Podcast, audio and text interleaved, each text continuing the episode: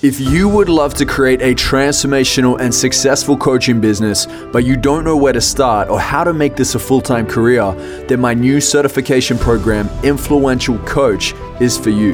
There is no other four month live online mastermind like this. I'm going all in, guns blazing on this one with you to skyrocket your coaching career and personal brand online. You will learn the frameworks I personally use for rapid transformational coaching so you can support your clients to achieve their dreams no matter where they are in life.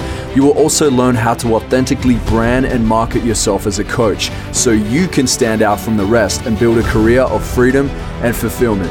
Spots are limited, and this is an application only program. So, if you're serious about finally committing to building a successful career in transformational coaching, then head over to iamjoelbrown.com slash coach and apply today. Welcome to the Addicted to Success podcast. I'm your host, Joel Brown, and I'm here today with Mr. Get Familiar, DJ Clinton Sparks. Yes. Clinton Sparks has sold over 75 million records around the world. He's worked with Beyonce, Lady Gaga, DJ Snake, Eminem. He's worked with Diddy. He used to DJ for Diddy back in the day. I've Yeah. known Clinton for damn near 17 years. Wow. And to see the way that this guy just continues to climb from success to success is insane. I would love to climb into his mind and pull it apart and share it with you guys today. So Clinton, thank you so much for being here, man. I want to hear all about your new book and let's uh, let's dive into some interesting stories. Cool. Well, well, before we do that, 17 years ago, how did we meet? 17 years. Okay, okay.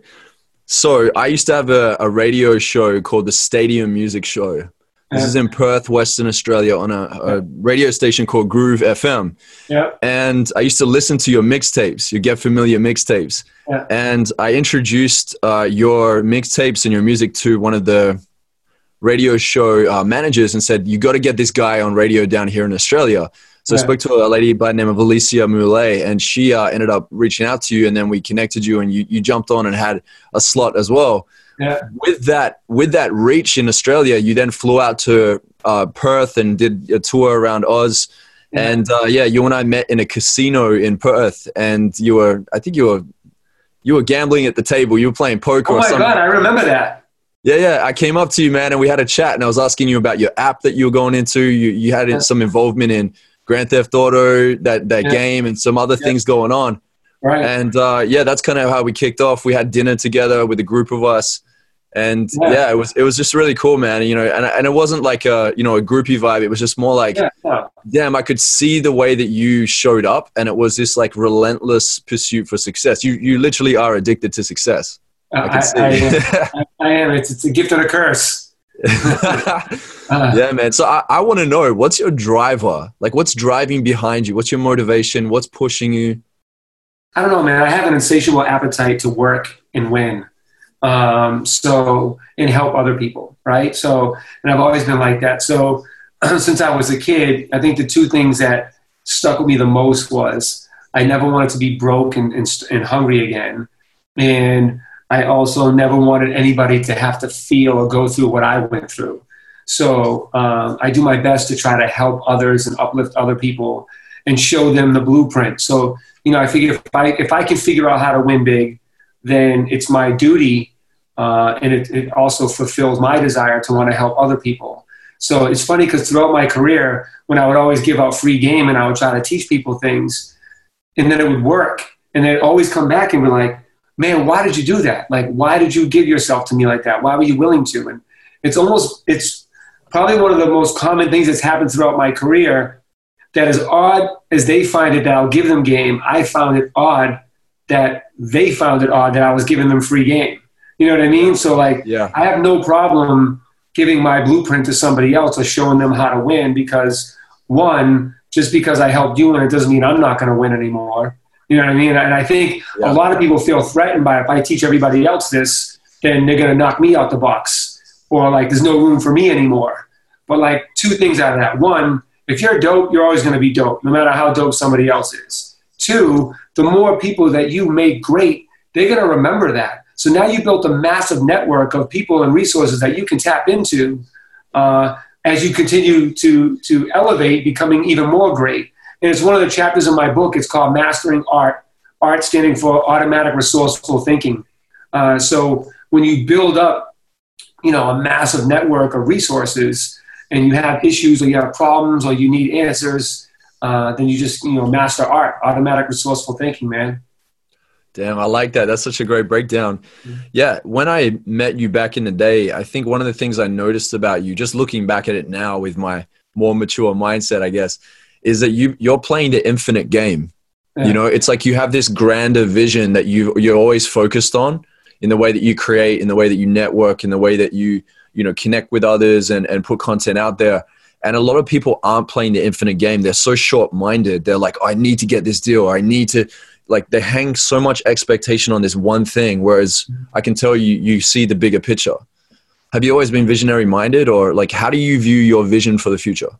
Yeah, you know, it's funny you say that because um, no one's ever said it to me like that before. But yes, and I'll, I can give you a story that can show and illustrate that from when I was young. So when I was on the radio in Boston, I finally got on the radio uh, on the big station, Hot 97.7, and I got a radio show. I would go on there and I was just focus on like, how do I make an impact? How do I just be super dope? How do I make people like really get familiar with me, right? And that's in fact when I came up with the tagline, "Get Familiar." Because when I got on the radio, I wanted to have a tagline that was original and unique. And when I got on the radio at the time, Funkmaster Flex was like the number one hip hop DJ in the world. So oh, everybody yeah. wanted to sound like him. They all wanted to drop bombs. And they all want to, you know what I mean? It's going down. And like everybody wanted to be just as cool, if not cooler, than the artist that they were interviewing, right? So when I got on the radio back then, I would listen to the main DJ on my station because I wasn't the number one guy, um, and the number one guy on the competition station. Now we were all friends, and I'm kind of always the guy that like keeps everybody cool and friendly with each other. Um, and every time I would listen to them on the radio, they'd always be throwing subliminal shots at each other. And they'd always be saying, Yeah, I'm number one in Boston. Yeah, I'm number one in New England. I'm number one in Boston. And I listen to them all the time and I think, like, why do they have to say they're number one? Just let the people say you're number one, right? Yeah. So one day I took them out to lunch and I said, Are you guys friends? And they were like, and they looked at me and at each other like, like, why is he asking this? And I was like, and they were like, Yeah, of course. And I was like, then why do you guys always try to shit on each other on the radio? And they're like, oh, no, we don't. No, we don't. I go, yeah, you do. You both sit out there trying to claim the number one spot, which means you're trying to knock the other one out the, out the box. I go, let me give you guys a piece of advice. Well, you guys are sitting there competing for the number one spot in Boston. I'm trying to be the number one in the world. So just yeah. by my goals alone, I'm already beating you guys. And then I'm focusing on just being dope instead of saying I'm dope. And guess what? The streets are saying that I'm number one. You know what I'm saying? So it's like, and then, you know, as time went on, you know, they laughed at me and stuff like that in a, in a, in a brotherly way, like, ah, fuck you, Clint. And I'm like, I'm serious, guys, watch. You'll see, right? And then, as you just said, if I was stock from then, 20 years ago to now, I've constantly been going up. Like, I've never had a, you know what I yeah. mean? So, and those guys have. You know, one went all the way down, and then the other one went down for a long time, and I was starting to resurface again years later. But, you know, I didn't say these things to be cocky or pompous. I said it like, guys, let me show you how to just be dope without, you know, worrying about, it's like now with Instagram and everything. Everyone wants to act like they're dope instead of actually being dope. Yeah. Um, you know, and I've always, to answer your question, yeah, I've always seen way bigger of a picture than just like now, which is when people ask me, what are my goals or where do I see myself? You know, what's my end goal or where do I see myself in five years? It's really hard to answer that because I don't have an end goal. There is no end until I die. You know what I'm saying? So like helping people, there's never no end. You know what I mean? Achieving success is never no end. Securing my family's, you know, financial future, it never ends. You know, defending happy and building happiness around me never ends. So there is no like final goal. There's just steps to continuously elevating to happiness and success. Yeah, you know what's interesting, man? When I was in the music industry a good 10, 12 years back, it was really, wow, it was such a like a, a sobering moment to see some of my like high school dream, you know, artists doing their thing in the studio, but to then, you know, growing up off them and seeing them as these superstars and then coming in and working with them and, and finding out, you know, they're on their third or fourth album and they're getting to a point where they're in desperation because they're not hot like they used to be. And they're like, I need a hit, I need a hit. Right. And that you could tell, like, wow, man, some of these guys have a window of opportunity. It's like they have their shine for three, four years on top of the charts, and then they're, they're struggling after that to try and stay relevant. How have you stayed relevant? What has your focus been to stay relevant? Um, well, it's my my passion and devotion to um, success. Really, you know, um, and I don't know. Like to be honest, I'm one of those people that don't know how. Like work is my vacation. You know what I mean? Like I don't. I'm not the type of person that like, oh man, I need a break. I've been working too hard. Like I wake up like super pumped to do more things. Like I actually, it bothers me to be taken away from doing work. You know what I mean? Like, yeah. like I get cranky then when I can't do work. Um, so I just like look at my ultimate goal in life. You know, an overall goal. It's not like this one like defined goal. But my overall goal is just a continuous goal is to just do dope things and be happy. Um, and, and, doing dope things is like you know, whether it's producing platinum records or it's building companies or it's you know, teaching people how to invest into different industries or writing a book or whatever it is. Like, I don't see an end. I'm not a one trick pony. You know what I mean? Like, that's one of the things I think I've, I've busted through the glass ceiling of when, you know, there was a time when I was at my peak as a DJ. Like, look at, I'm really an entrepreneur disguised as a Grammy nominated multi platinum producer DJ. You know what I mean? Like, I just use those things to get into doors that I wouldn't have been able to get into because I know that people like to be down with the cool. And making hit records makes you cool. So when you're cool, people are more welcome to say, oh, yeah, come hang out with us, big bankers or us big investors or us big CEOs, because they want to just rub shoulders with cool dudes, right? So, like, when you can do cool shit, you don't have to be at their level of rich or their level of, you know, academically intelligent, graduating from Harvard or Stanford and stuff they you have a different superpower than what they have a power that they could never have. Like you could go to school and learn shit. They can't become cool. You know what i mean? Like they can't learn how to all of a sudden like make 10 years of music and be working with the biggest artists in the world. Like they, they just can't do it. You know what i mean? So when people like that want to hang out with people like me i then am able to have the conversations that i really want to have like hey do you guys know that you're leaving money on the table because you're missing out on this or you're missing out on talking to this demographic, or geographically speaking, you're not doing the right thing over here, or that. And then when I start like really speaking on that level, I can't tell you how many executives, how many CEOs have stopped and said this one line to me. Aren't you a DJ? You know what I mean? and, then I, and then I have to say, ah, that's one of the things I do. And then like, then what ends up happening is I end up having meetings with them and it turns into something bigger and I end up closing seven figure deals for them. You know yeah. what I mean? Or showing them things that they never thought of, or they asked me to speak to their whole office. And it happens all in like now these past couple of years are really kind of the the the becoming of what Clinton Sparks was meant to be, if, if that makes sense. Because you know me as a, most people that know me know me as a DJ and a producer. They don't yeah. know me all of the things I've done behind the scenes. They don't know like you know DJ Khaled, for instance, when I flew down to meet with him to show him how to market himself outside of Miami because nobody knew, him outside of Miami. So it's like, let me show you how to do this. Or when I found a kid named DJ Snake in a, in a basement party in Paris in 2007, he couldn't even speak English, and I signed him and I introduced him to Lil Jon. And then we sell all these records. You know, I can tell you stories and stories and stories of things that I've been behind that have helped shape and shift the culture that we're a part of today. But you don't know it because I just did it for the good of culture and I just did it for free. You know what I mean? Like before, yeah. like this wave of entrepreneurship or courses or books or gurus. Like I already was that. I just there was no such thing as funnels then. There was no such thing as like all the things that came around and became kind of the jargon we all speak from SEO. So I, I was a human SEO. You know what I mean? Like like I told you, I was podcasting early two thousands. You know what I mean? Yeah. thing.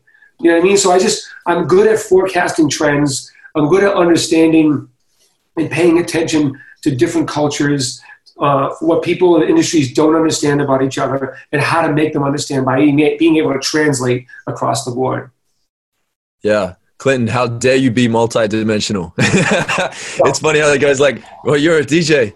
as yeah. if you, you can't be all and everything. That's pretty interesting. it's funny because, you know, my, you know, my partner's on, on the other line right now, finishing up my website, clintonsparks.com. Right. And yeah. it's funny because for so many years I didn't have that because social media, who goes, who goes to websites? You just go to social nice, media. Nice plug. Nice plug, bro. yeah. clintonsparks.com. But um, you know, you go to you go to you go to social media. Who goes to a website anymore, right? Um, but I built it because um, I realized like how much I. It's so funny, man, because like I don't look at me the way other people look at me, right? I look. I still look at me as like like a broke dork from Boston that's still just trying to get people familiar, right? I don't look at myself as accomplished. I don't look at myself as like a sound investor or a millionaire or I don't look at myself as that. I wake up every day like I'm still the same kid when I was 19, just trying to get people familiar with me and trying to convince people of dope things that they should be doing or they should be a part of or why this idea I have is so great, this company should use it. You know, and I, that's why I've just now kind of formed into what I basically I worked my whole past 20 years to get to today. Um, and what I mean by today is having Get Familiar Inc., which is my marketing agency and consulting agency, having a book and being an author. You know, having, you know, whatever. I don't want to plug too many things, but having all the what, let's let's break that down though, because for anyone that's new to you on this this podcast episode, what are your like revenue streams? What are you, what are the elements within your business so that if anyone's listening, they're like, wow, we really love to like look up more on Clinton because I want to learn how he has been able to build what he builds. Because I know your book, which we have here, How to Win Big in the Music Business. You know, you've got it behind you there too. I see it, man. I'm, I'm proud of you, dude, because I know what it takes to write a book. It's it's not it's not exactly the most fun adventure. I had fun. Takes a while to pour you know, it out. What else, what else is big is Shark Tank's Daymond John wrote the foreword Daymond John. All right. Yeah, and you know, even he said he goes, man, I wouldn't just write a foreword for anybody. Like the foreword that he wrote in there is so complimentary. I couldn't even believe that he sent it to me. Like wow. it's something you want your dad to say about you. You know I mean? Like, and then got emotional, like, dude, can you be my dad? Like, what a beautiful, beautiful stuff to write about me. Um, but I've known Daymond also for like 15 years. Yeah. You know what I mean? So when I told him I was writing a book, he's like, I got to write the foreword. I was like, really? You'll do that? He's like, what are you, are you kidding me? You better not have someone else do it. So like, and that goes back to me again, realizing like, I'm worthy of you writing a foreword. You know what I mean? Like, it's yeah, almost yeah. like, it's almost like I have, uh, and I want to talk about this for a second because I think a lot of people um, suffer from this, and this is a personal thing. Uh, depending how you grew up, you know, the lack of love, or whether you were sexually abused, or you were bullied, or you didn't have a father around, or whatever it is, that plays a huge role in what you think about yourself um, how you value yourself, uh, where you stand on like uh, your need for love, what kind of love, what kind of love you'll accept. Is it a dysfunctional love, right? And I think that's been a big problem uh, and one of my driving forces of why I, I work so hard because I have that kind of, hey, dad, look, I hit a home run syndrome. So you're always trying to prove that you're worthy to be on the team. You know what I mean? So wherever I worked, whether it was when I worked at UPS, when I worked at a paper company, when I worked at an esports organization, where working on radio stations, wherever it is, I always try to outwork myself to prove that I'm worthy for you to pay attention to. You know what I mean? And that comes from my lack of love, lack of attention. And, and I don't think I'll ever get rid of that. And I, and I think there's a bunch of other people out there that suffer from that too, but don't understand they suffer from it and don't understand like how big of a role it plays in their life. And some people, I've been able to figure out and use it as a superpower. Other people, you look at it like they never feel valuable and they don't dig down deep down inside and find the value of themselves or their superpower because they're always like, well, this happened to me when I was young or I didn't get this. And it's like, I've learned, you know, many years ago that it's not, it's not your fault. It's not my fault. So why am I going to live the rest of my life holding on to shit that I didn't cause? That is not my fault. And I, so I strip myself of uh, the insecurities. I strip myself of feeling I'm not worthy, right? And so I know better now, but I still suffer from the residue of that. And that's why I work so hard. Yeah. Well, and this is good, man. I'm so happy we went there because I've noticed you getting more and more vulnerable in your posts on Instagram. You know, we follow each other and I, I see it coming up and, and I'm like, wow, that's Clinton because you're revealing more and more parts of yourself, which also means that you're also accepting those parts of yourself too. And mm-hmm. that's what it comes down to. You know, we do these interventions at our live events and we coach people through this. There is an element where if you are hiding and avoiding it, you can layer it with what we call overcompensationary success, where it's always looking for that approval. If you're aware that it's there and you do the forgiveness work, which I know you have because I've seen the, what you've posted in your content, you've worked with the acceptance of forgiveness and you've shared it vulnerably, then you change the story around it. So it's not looking for the love. It, it's just that like now you've got this pattern within you of how you're motivated and inspired to achieve. And it's really cool because you're counteracting it as well with, I'm sure, with gratitude with well, surrounding well, yourself with good people, right? Where you're not needing approval from them, but they're just like pouring love into you as well. So you've balanced it out in a way. Mm-hmm.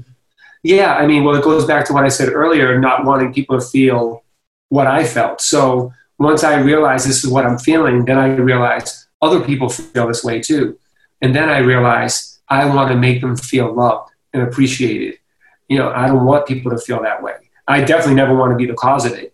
So if there's something I can do to show people uh, like one of the big things, you know, I talk to a lot of people, man, and you know, sometimes as I'm freestyling and talking, I'll say something so significantly profound to myself that like I go home and write it down. So yeah. this one time, I was talking to this couple that were in turmoil, and I could see what was wrong. It's it's funny because like I can clearly see issues, and I can. It's so clear I can see resolution. Right. The trick is you know, a lot of people can say, I know how to fix this. The trick isn't really fixing it. The trick is being able to understand the people that you're dealing with and how they don't know how to fix it. So that's where the real skill comes in to recognize their deficiencies, right? So I, we were talking, and then after we were done talking, she was crying, and she's like, "Oh my God, this conversation changed my life.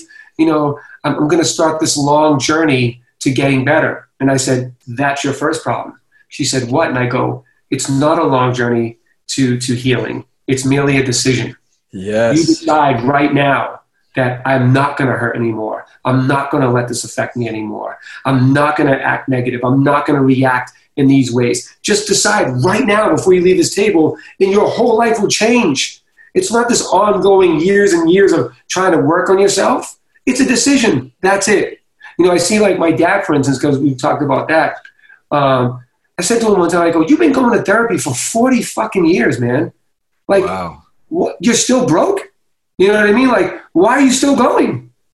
like, you're the same fucking dude. Everything that you bothered you 40 years ago is bothering you the same way today. You're doing it wrong. You know what I mean? And like, yeah. and that's what people don't understand. And like, I know how to help people get to the point of understanding their shortcomings, their flaws, how they receive things, how they convey things, how they get stuck in like people get people have built these grooves, right? And they're in their react their reactionary grooves. So if someone does this, you automatically go that way. Someone does this, you automatically go that way, right? No one ever just jumps on the rough terrain that hasn't built a groove yet. And there's so much beauty to find on that rough terrain where uh, inevitably you'll make the whole thing flat. Where now, like, you have so much open area to decide which way I'm going to go with this that you're not stuck in this groove. I'm going to get angry. I'm going to react negatively. I'm going to get mad. I'm going to get sad. It's like, no, now you sit for this thing and like, you know what? There's no grooves anymore. I'm going to look at this from a completely different way than I've ever looked at it, and I'm going to react totally different for me so I can be better at my life. How many people do you know hold on to anger, hold on to like being mad at somebody, or you know they want revenge. You know what i mean? Or like yeah. they're just vindictive. Like why?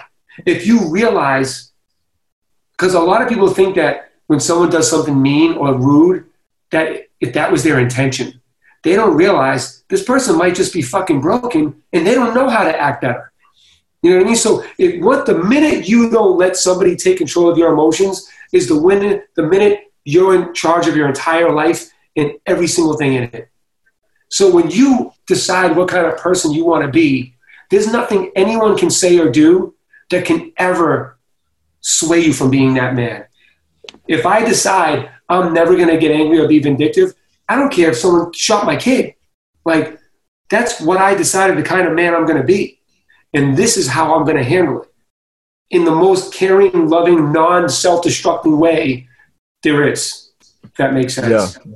No, yeah, it does. Of course, of course, I, I, I agree, and I think a lot of people are living in lower consciousness. You know, at the lower consciousness scale, you have shame and guilt and anger and resentment and blame. They're all very like even those words when you hear it, you're like, oh, it doesn't feel good, right? Yeah. The goal is to move up the ladder, right? You know, closer to God, which is that prosperity, that abundance, that clarity, that creation, and I, I, look, man, I used to work in the in the music industry, and I'm sure you could probably say too, especially in hip hop, there is a lot of ego. I mean, there's a lot of like, I'll bow to you. There's beef. There's like, you know, I'm better than you. I got more money than you. I, you know, did this to your chick, whatever it may be. And and a lot of that conversation that goes on can bring us into these lower vibes. And I noticed that it has an impact on society when we listen to music like this and we have like you know like dark movies of, of killing and violence and everything else. And to add that on top of people's programs that they've developed from a young childhood it's it's pretty tough to have a fighting chance. So somewhere along the line you worked out like hey this here doesn't work for me. And mm-hmm. so in that process it's more then about going okay cool well what is it that fires me up and brings me into that higher consciousness? Like what is it that what stops me from staying in the lower consciousness so that now i become productive in society? For you what was that turning point?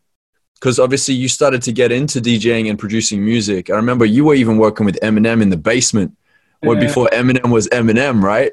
Yeah.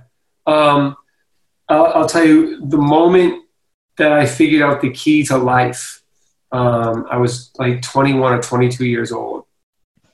And a few years earlier, I had, so my dad wasn't around. Uh, he left when I was like four or five. And then um, I didn't, like, when I was 15, my mom sent me to live with him because I was, I was a badass kid. I was getting arrested too much. So my mom was like, You're going with your dad in the suburbs. Uh, so I went to go live with my dad. And for the years that I was there with him through high school, there was always this one line he would say that would really trigger me and piss me off. And that line was when I would do something wrong or get in trouble at school, he'd say, I didn't raise you that way. And I used to get pissed off because I'd be like, you didn't fucking raise me. Right. And so we would kind of butt heads over that.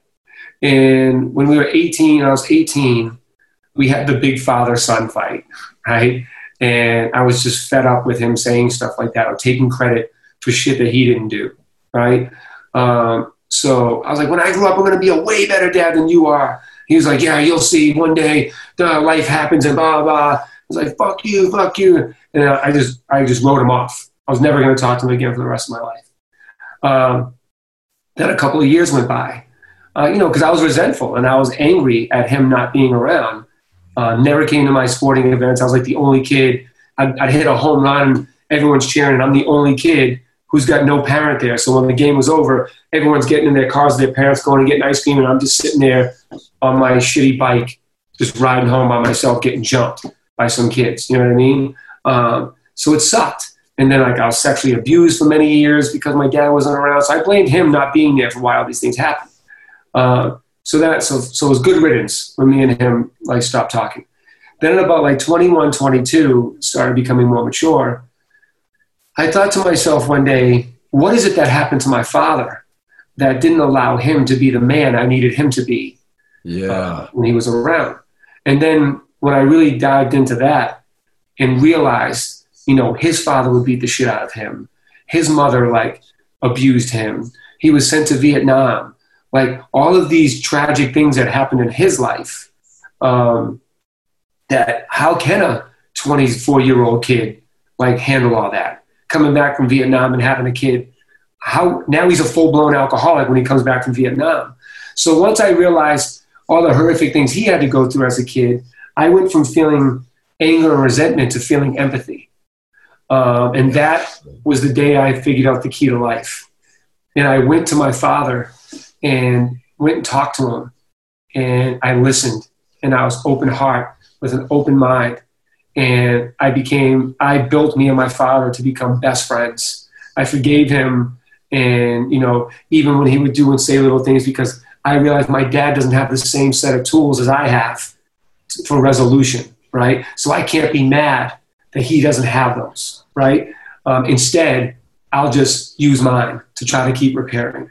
So that's what I would do throughout the years. And then we became best friends. You know, I became a man, and you know, several years later, I had a son. And one time, me and him went out to dinner, and he pulled over on the side of the road, and you know, he put his hand on my shoulder, and I was like, "What's wrong? What's up?" He goes, "I just got to tell you something." And I go, "What?" And he goes, "I just want to tell you, you're a better father than I was." So it was like came full circle from that argument. We were 18 years old, as the, the fact that he held on to me saying that for so long, right? And then finally owned up to it, like, "You are a better father than I was," right? So, you know, we became best friends, and then da da. But then back to what I was saying about my dad a few minutes ago, going to therapy for 40 years, like he isn't all the way right because he can't let go of things, right? So I would try to help him throughout the years. And then just recently, like this year, this past year, like after 20 years of being best friends, we broke up. Uh, so, you know, my dad, my dad can't handle the fact that I was sexually abused. And I watched the Michael Jackson documentary and it kicked up feelings that like I never even knew I had right? So I had, I don't know if you've seen it or not, but like the kids are around my age and stuff, and like whether it happened or not, they said things that were like, I've never heard anybody say these things or these feelings that I had before ever. So I had called my dad to talk to him about it, and you know, the first night we we, you know, we talked, and you know, he talked about stuff that happened to him when he was young, and then the next night, because it was a two part series, then the next night I watch it, and then these dudes were talking about, yeah, I don't really have a good relationship with my mom because of this. I was like, oh my God, I've never heard that before because that was my situation. So when I called him to tell him, all of a sudden he was angry at me. I'm like, what's going on? He's like, man, I'm so sick of hearing different sides of this story. And I'm like, what are you talking about? Did mom call you or something? And he goes, uh, yeah, you know, your mother is, and then you and your sister. And I'm like, dad, you're supposed to be my dad and my best friend. Like, whether you believe me or not, right? You're just supposed to be there. You're supposed to say, look, I don't know what happened. All I know is my son needs my help and I'm going to be here for him. That's all that matters. I'm not taking sides. I don't want to hear sides. If he's hurting, my job and duty as a father and a friend is to just hear him out and console him and be there when he needs me. Period.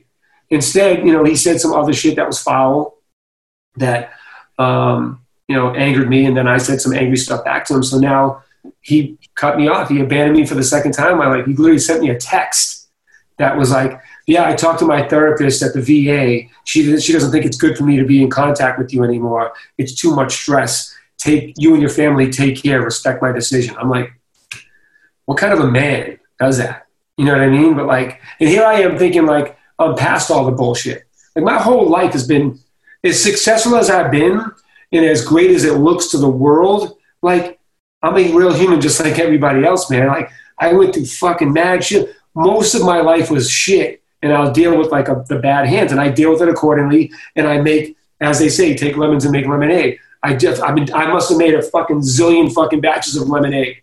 You know what I'm saying? No yeah, complaints. Yeah, yeah. And you know, I have my new girl. You know, one custody of my son. I have a new daughter. Um, I went through a bad divorce. Um, and then I'm thinking, I'm, I'm on the road. I'm writing this book. Everything's great. And then my dad tells me to fuck off again. I'm like, come on, man. Jesus, like how many how many times do you have to go through this like real life traumatic shit? You know what I mean? It's like, does it ever fucking end? Yeah, well, you know, the the thing is ultimately we're the only one that has control over our life. Right. You know, and we we get to choose how we respond to life. And not control over life. You have control, as you're saying, how you respond, how you react how you yeah. receive it, what your feelings yeah. do. So that's really the superpower. Does any advice, people ask me for advice all the time. There's one piece of advice because this piece of advice will help. Any, how do you think I should make it in the music industry? How do you think I should be an entrepreneur? Or I'm starting this company or how da da da da da. None of that shit matters until you figure this part out. This part out. The part of being in control of your emotions in defending your happy. And it's a thing, it's one thing that people don't talk about is defending happy. People spend their whole life chasing what they think will make them happy, right? And ignoring the happy things around them because they're chasing this other thing they think is going to make them happy, right? For an example, You have a wife that loves you, does everything great for you. You have kids that love you, want to spend time with you. You're healthy. You have, you know, your bills are paid, da da da. But yet, your happiness is becoming a famous rapper. And unless that happens, in your mind, you're never as happy as you want to be. And it's like people overlook the beauty and the happiness that's right here, and they don't defend that while they're chasing this happy. So what happens is, while you're chasing that happy, this happy goes away. Or you ignore this happy and neglect it, that it now resents you. So now chasing a happy that may never happen, or a happy that you don't know if it's really going to give you the happy you want, you ignore the happy that you worked hard for in the first place and you didn't defend it.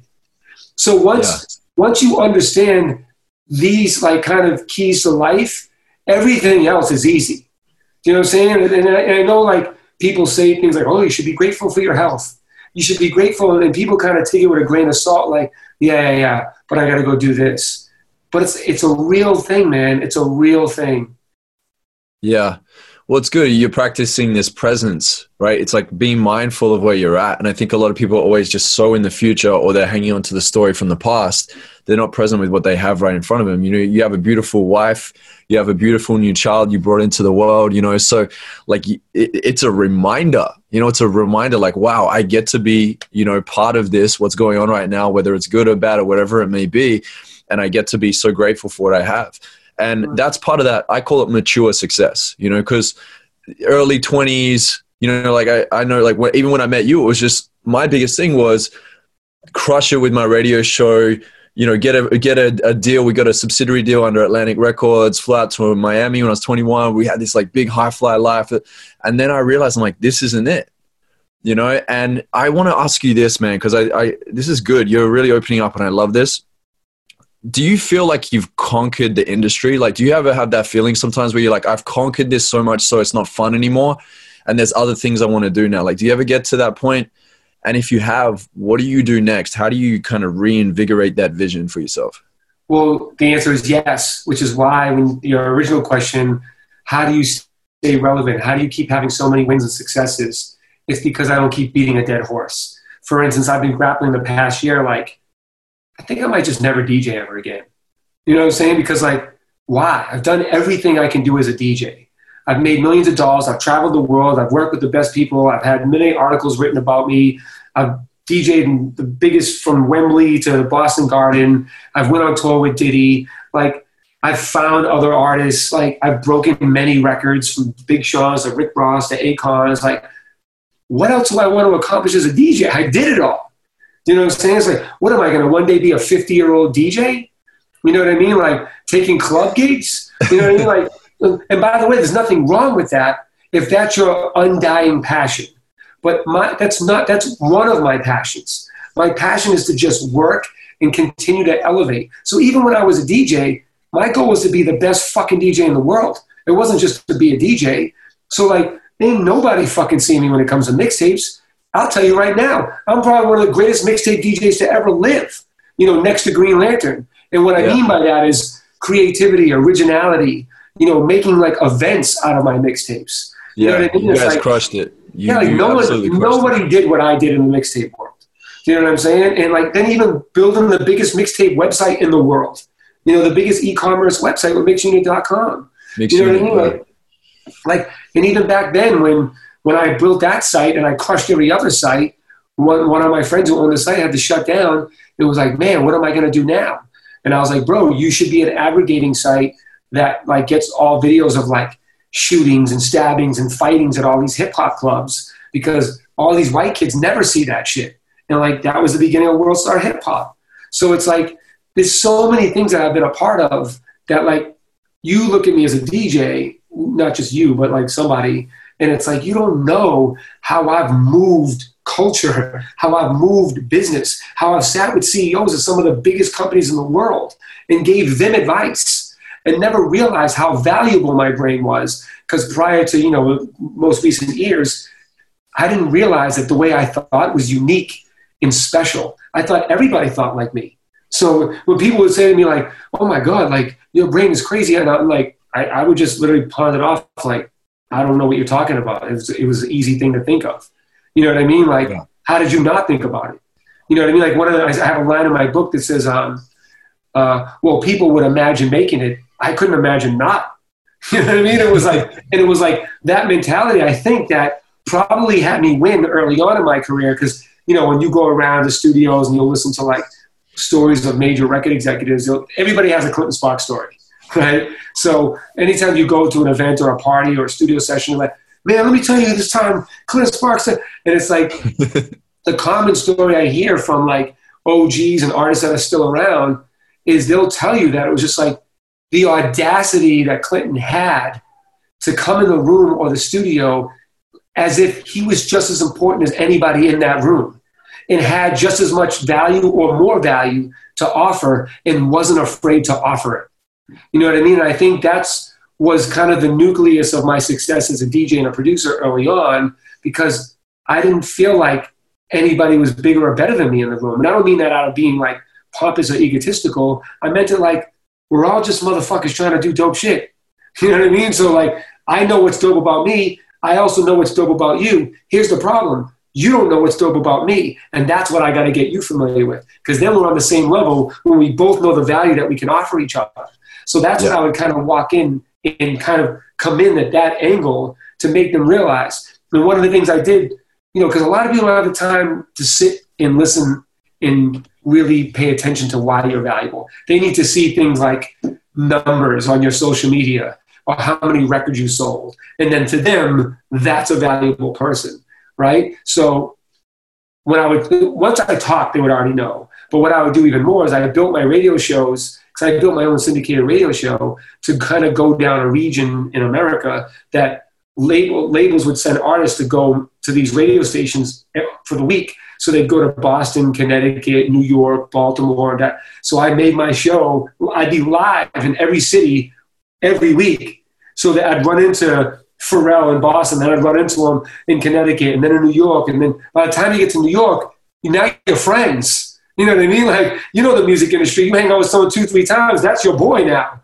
So yes. like not only have we become friends from a relationship, but they can see the value that I offer them because holy shit, this guy's on a gang of radio stations. It would be advantageous for me to be friends with him because I need him to play my music.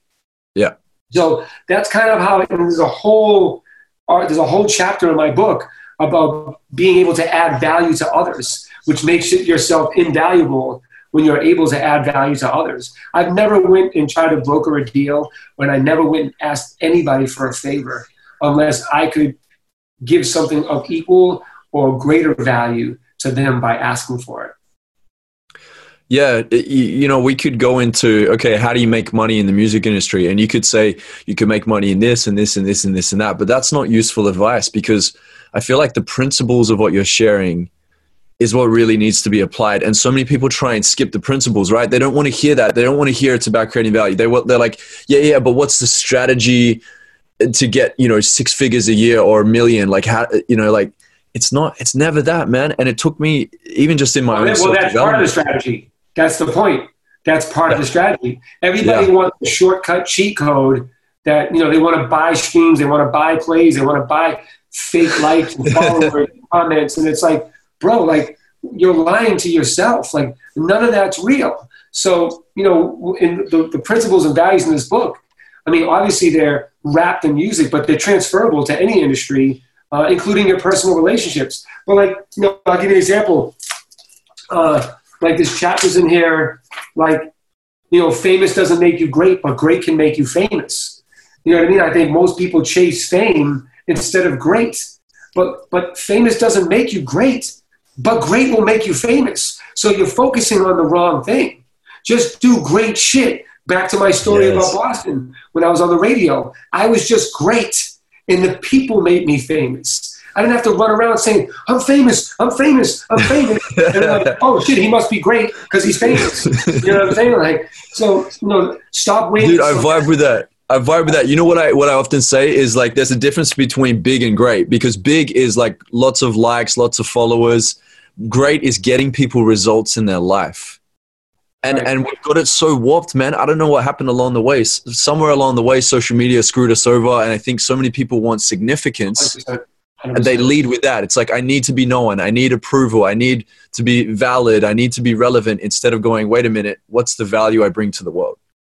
When i was in high school i remember because i was a class clown and you know but i was still popular and cool but i wasn't like the cool like the cool good looking jock was i had a different cool right and i remember somebody said to me like how come you never hang out with like you know the cool kids um, you know, outside of school and stuff like that. And they're like, why do you always joke around and blah, blah, blah. And they, they were just wondering why I made jokes about everything. And I said to them, well, would you rather be funny or cool? And they said, I would rather be cool. And I said, well, that's, that's odd. And I'll tell you why. I would rather be funny. And here's the reason why. Cool is not funny, but funny is cool. I go, so you see, I'm doing one thing and killing two things with one action. You're fighting to try to be cool in a world that everyone's trying to fight to be cool in, right? Like look at Kevin Hart, look at The Rock, look at the, look at all these celebrities that are cool as fuck because they're funny as shit. If they came out just trying to be cool, what the fuck's funny about that? You know what I mean? So it's the same theory of famous will make you great. Famous doesn't make you great, but great can make you famous. Um, yeah. There's another chapter in here. Um, the only thing worse than having no goals is having too many goals. And and that's another problem with a lot of people. You either get one handful of people it's like, I don't really know what to do or how to do it. Then you got these other people that just fucking tell you 17 things they're doing and you're like, dude, what are you? Like, who are you? What are you trying to be? Like, I look at your bio and it's just a clusterfuck of fuck. You know what I mean? I don't even know like how I'm supposed to do business with you or who you are or what I'm supposed to be a fan of. And, and that again goes back to social media because people think they need to be doing a hundred things to seem like they're cracking or they're worthy to pay attention to, or they're like, I'm an investor, I'm an entrepreneur, I'm a spokesperson, I'm a rapper, I sell, you know, ads, I do this, you know, I got a, I got a cannabis company, I got da da da da. It's like, how the fuck are you a 21 year old dude doing all that successful? You're not. It's a lot. So right off the right off the top, and by the way, I'm not shitting on a 21 year old kid that's super ambitious and wants to do a bunch of things, but like get your shit in order because I'm a huge fan of doing multiple things. Because since you've known me for 17 years, you know I've always done a lot, I've had a lot of output, but it all made sense with each other. Like I said, going back to being a human SEO, everything I did would send you back to something else I was doing, and I was totally conscious of that. I wasn't selling tires over here and pizzas over there, and then you know fucking having a car wash down the street. Like it all made sense. All those things would pull me away from the other thing. When I was on television producing records, having an urban e-commerce site, doing the biggest clubs in Vegas, you know, you know, getting all these things, they all made sense, and they all. And I, I talk about in the book. I talk about how to make sense. If you want to do a bunch of things, I teach you how to make sense of it all and make it all work and help each other uh, to, to grow each business, how they can help one another. Um, yeah. yeah, man, I'm really excited about the book because there's so much stuff that it's everything I wish I knew or someone told me when I was coming up. And it's literally the formula, the strategies, the tools, everything you need to know, man, to win big in the music business, but also at life. Yeah. I mean, Tony Robbins talks about this. He says it's about compiling decades into days and this is what it is for you how many years have you been in the would you say in the music industry learning these things how many decades are in that book 20 years 20 years two decades, decades guys yeah. if you listen to this right now it would be a no-brainer to grab that book and and even if you're not into let's say you're not in the music industry but you're in some form of a service-based business or you're a content creator wherever it may be there's mm-hmm. gems in that book I'm getting it. I'm not in the music industry, but I'm getting that book, dude, and I'm gonna dissect it. I'll start applying some things, like, and I'll show you. honestly, like it really, like I guarantee when you read this, you're gonna call it like, "Yo, this chapter was crazy," because yeah. it's really it's a compiling of like what I've learned, what I know, experiences, stories that I've been through that make the make the point that I'm getting like more poignant. And I'll give you an example of what I mean by it, right? Um, you know, there's, there's stories of everybody in there, from DJ Snake to Mark Wahlberg to Lil Jon to Diddy, you know, to Eminem, Kanye West. Like, big. There's so many stories, but it's not an autobiography. It's not like, hey, let me show you how cool I am because all these people I have stories with. I'm getting points across, and then I'll give you a point like I'm sitting at Rick Ross's house, and this happens. Had he did this, it would have worked out, but he made the mistake of this, and that's like kind of what, where these stories come into play. And like, there's too many stories. I mean, dude, I can write ten books full of stories. You know what I mean? From things that I've been a part of, witness and watch, like from from hip hop to, to the Vine audience, to the influencer audience, to now now it's starting to happen in esports. Like people go into things without being misinformed and misguided and miseducated. And to your point earlier, when you see a rapper like on top and then flop because he didn't handle his business, he didn't have the right education, he didn't have the right tools, he didn't have the right team, he didn't have the right financial planning, he didn't network, he didn't know how to pivot, he didn't understand sustainability or scalability, none of these things. And you'll learn them all in this book. And by the way, it's an easy read. Like, look how thin this book is. It's 110 pages. Like, it's an easy read. Man, it's a, it's a, if you just sit down, it's an hour and 45 minute read. But by that's the way, how that's how all books should be, bro.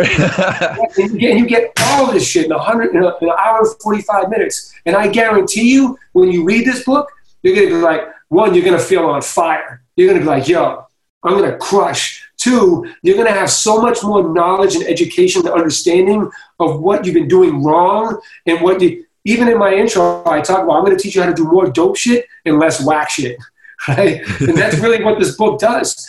And by the way, I'm here for the long haul. This isn't just like, by the way, the book is free. So I'm not sitting here pawning off to sell a book. Like the book is free.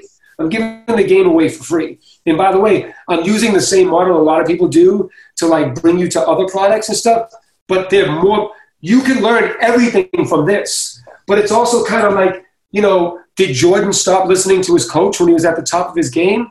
Did he stop going to practice? No, even though he was fucking killing it. So this book can help you kill it. But as I go on with my course that has over 65 videos from the experts in every, you want to learn about video directing? I got Director X. You want to learn about mixing and mastering? A five-time Grammy winner, Fabian. You want to learn about starting your independent label? I got Yo Gotti. You want to learn about how to create effective YouTube videos? I got people like FaZe Rug, who has 15 million subscribers. You know, TikTok videos. I got the head of music strategy at Twitch. Everything you need to know, they're in the course. So like it's never going to end. And I'm always going to be putting new modules in. I'm always going to be building new products for people that are part of my community. It's never going to end. I will make you a fucking winner whether it's in music or it's just in life. I'm going to make you a winner. Yeah, get familiar. I love it. I love it. Beautiful. Uh, man. So, success, man.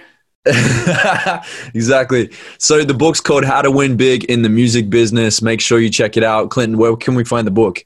And also the uh, course. Does that come with the book? Is it like an additional thing that they jump into yeah, after? It's, it's separate. It's separate. You know, there's other things in there. By the way, you know, for anyone watching this that's like, oh, I've been to these courses or I've seen all these things before, like, I've always been the anti like scam artist. I've always been the anti like full of shit dude, right? So like I've seen all these courses, I've seen all the, the funnels, I've seen all the clickbait, I've seen all the lead magnets, right? And I didn't want to give you a book that was just like, I'm gonna give you just enough game.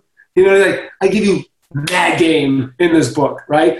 And like I said, if you want to keep going on, you want to get bigger and stronger, there's other things in it. I mean, my products alone that I'm going to be offering within my funnel, those alone, forget even if you don't want the, the, the course, the products alone will change your life, let alone the course with 65 videos. So you can get the, uh, we're starting pre orders today actually. WinBigInMusic.com. Uh, or you can just follow me all my from LinkedIn to Snapchat to Instagram, Facebook, Twitter. It's at Clinton Sparks. Or you can go to clintonsparks.com, winbiginmusic.com. It'll all be there. I'm going to be doing um, physical copies of the book uh, with my autograph uh, signed, collector's edition signed. And, you know, I'm going to sell those now. But if you don't want to buy those, you don't give a shit about my, my signature, and you don't want it ASAP, you just want a free book, you know, you'll be able to get it, the, the book free plus shipping and handling. I mean, I can't give you all this 20 years plus pay for your shipping. I did the book yeah, yeah, yeah. right? Yeah, exactly. Yeah, awesome, man. I love that so much, dude. Thanks a million. You've been dropping nothing but gems of wisdom throughout this whole interview. I love that you opened up, that you went vulnerable.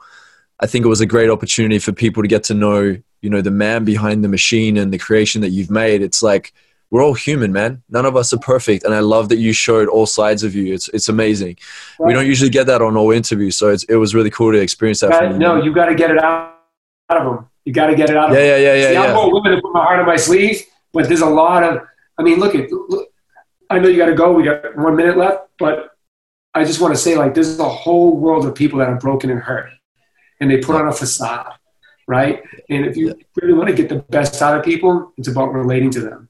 And it's about like opening the door up for them to talk, right? So you do a great job at it, man. Like you did it with me. Like you're an awesome dude, man. Like I'm a fan.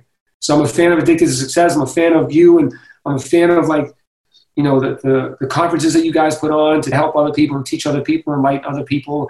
Like we need more people like you in the world, and I appreciate you for being you as well as having me on here uh, to help you know promote my book and help people get familiar. Thank you, bro. I received that. Amazing, man. So, yeah. just real quick, bro, parting words of advice, okay? At the end of every interview, we always ask this last question. The question is if you were to deliver your last 30 second speech to the world, what would that last 30 seconds sound like? Oh, wow. Um, if you can learn anything from me, it's to not hold on to grudges it's don't stay mad. Um, don't let anybody penetrate your happiness. Don't chase the wrong happiness. And don't be blind to the happiness that is around you. Um, you know, a lot of people want to build a legacy and they want to be famous and they want the world to recognize them. And they don't realize that there's people alive that already look at them as their world. And people ask me all the time, what's my favorite title of everything that I've ever done? And I always tell them, Dad. Um, so that's my happiness, and I know that it's there, and I'll defend it forever. Find your happiness and be sure to defend it.